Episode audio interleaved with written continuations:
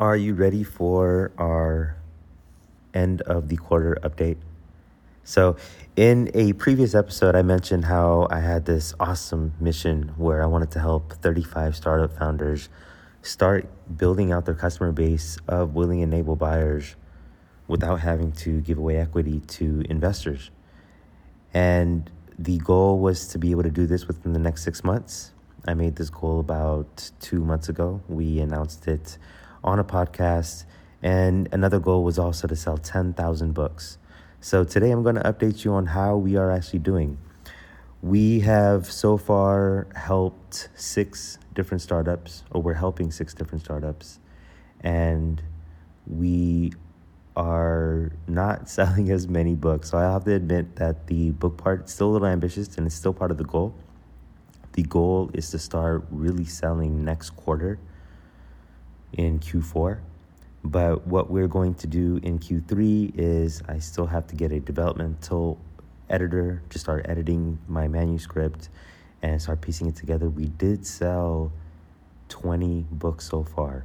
And actually, the website still says 18 because I kind of moved things still around a little bit. So it's not updating, but I'm actually surprised that I'm making book sales because I'm not really running any kind of marketing campaign to it. I do have a retargeting campaign where if someone does visit the book site or one of my websites and they spend a long time, then it does pitch them the book. However, I haven't marketed it at all, so it sounds like people are pretty excited to start reading this book.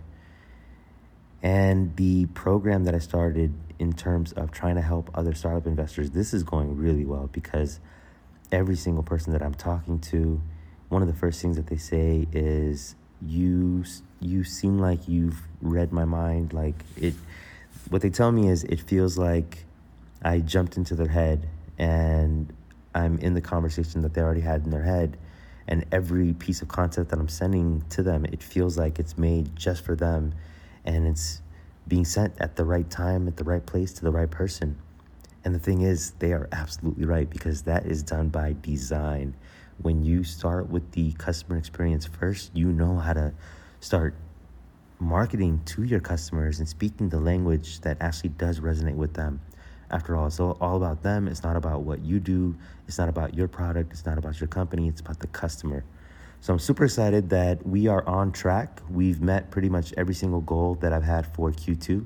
Some of the goals that I've had were to increase our revenue, start getting into other business lines, we actually started removing some business lines. So, one of them, if you look at that episode where I talk about how my passive income is dying, I've actually started working on just transitioning myself away from it because it was something that was kind of boring to me. It wasn't really making me happy. And now, what I'm doing is I'm empowering these startup founders to be able to grow their customer list and see how they actually benefit from leveraging this customer list into being able to do all the different things that their talents allow them to do instead of just focusing on one thing which might be like an industry vertical or something like this. Now they can focus on many things because they're just focused on their people.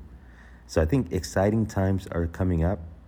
I'm trying not to get too excited however because you know how business works. Business things will be thrown at you and you have to just figure out how to overcome so i'm still braced I am looking out for bad times that might come, but when they do come, I think I'll be ready. Otherwise, everything looks like it's falling into place. The place where I'm in my business right now, it just feels like I'm running downhill. It feels great. I also mentioned how I am slowly starting to transition away from my antidepressants. So I, I mentioned that I am on Prozac and I have half my dosage. This was about three weeks ago. I felt started feeling a little bit sleepy, um, a little groggy, but I am still in a pretty elevated mood. And I think one of the reasons for that is I am surrounding myself with people that I love and that love me. And there are no toxic people left in my life. And I know that if I allow these people back into my life, then it can lead to unhappiness. But because I know what it could do to me, I think I figured out how to keep myself happy. And if something does make me upset, I mean, I, I feel like I have the tools to be able to cope with it. So I'm in a very good place. Our business is going great. My staff is going great. My mental health is going great. Um, everything is pretty much going great. We also have some pretty interesting announcements to make. So I've been in Tulum for almost a year now, and I think it's time to leave Tulum. So we are going to a brand new place very soon. I guess you're going to have to continue to follow my journey to find out where. Before I go, I also wanted to mention that we had this amazing podcast chart hustle, and we were able to get to the top 200 charts for Canada and for Great Britain for entrepreneurship. I am still waiting to see if we can rank in the US, but if you can do me a huge favor and leave a rating and a review on every single platform, let me know if this podcast is helping you or not. Just as long as it's an authentic review, my goal is to be able to deliver as much value as possible and do it in a very short and succinct way.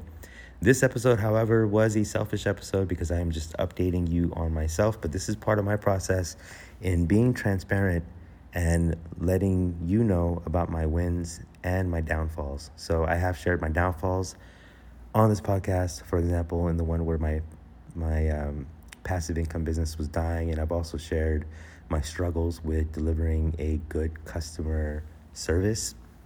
And these are all things that are iterated, right? They're work in progresses. Just because you do poorly in one quarter doesn't mean you will continue to do poorly. Every single day is a new day for you to shine. Let me know how you're doing for your Q3 planning. Send me a DM or an email to robin at robincopernicus.com. And I look forward to hearing from your stories. This is Robin Copernicus. Boom, bam, I'm out.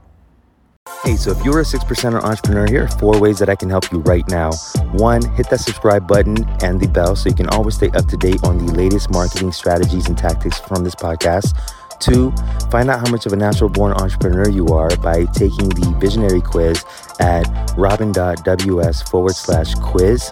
Three, join the Visionaries Facebook group at robin.ws forward slash group. And finally, four, if you want to join the first startup accelerator that helps you skip investor funding, then go ahead and book a call with me at robin.ws forward slash call.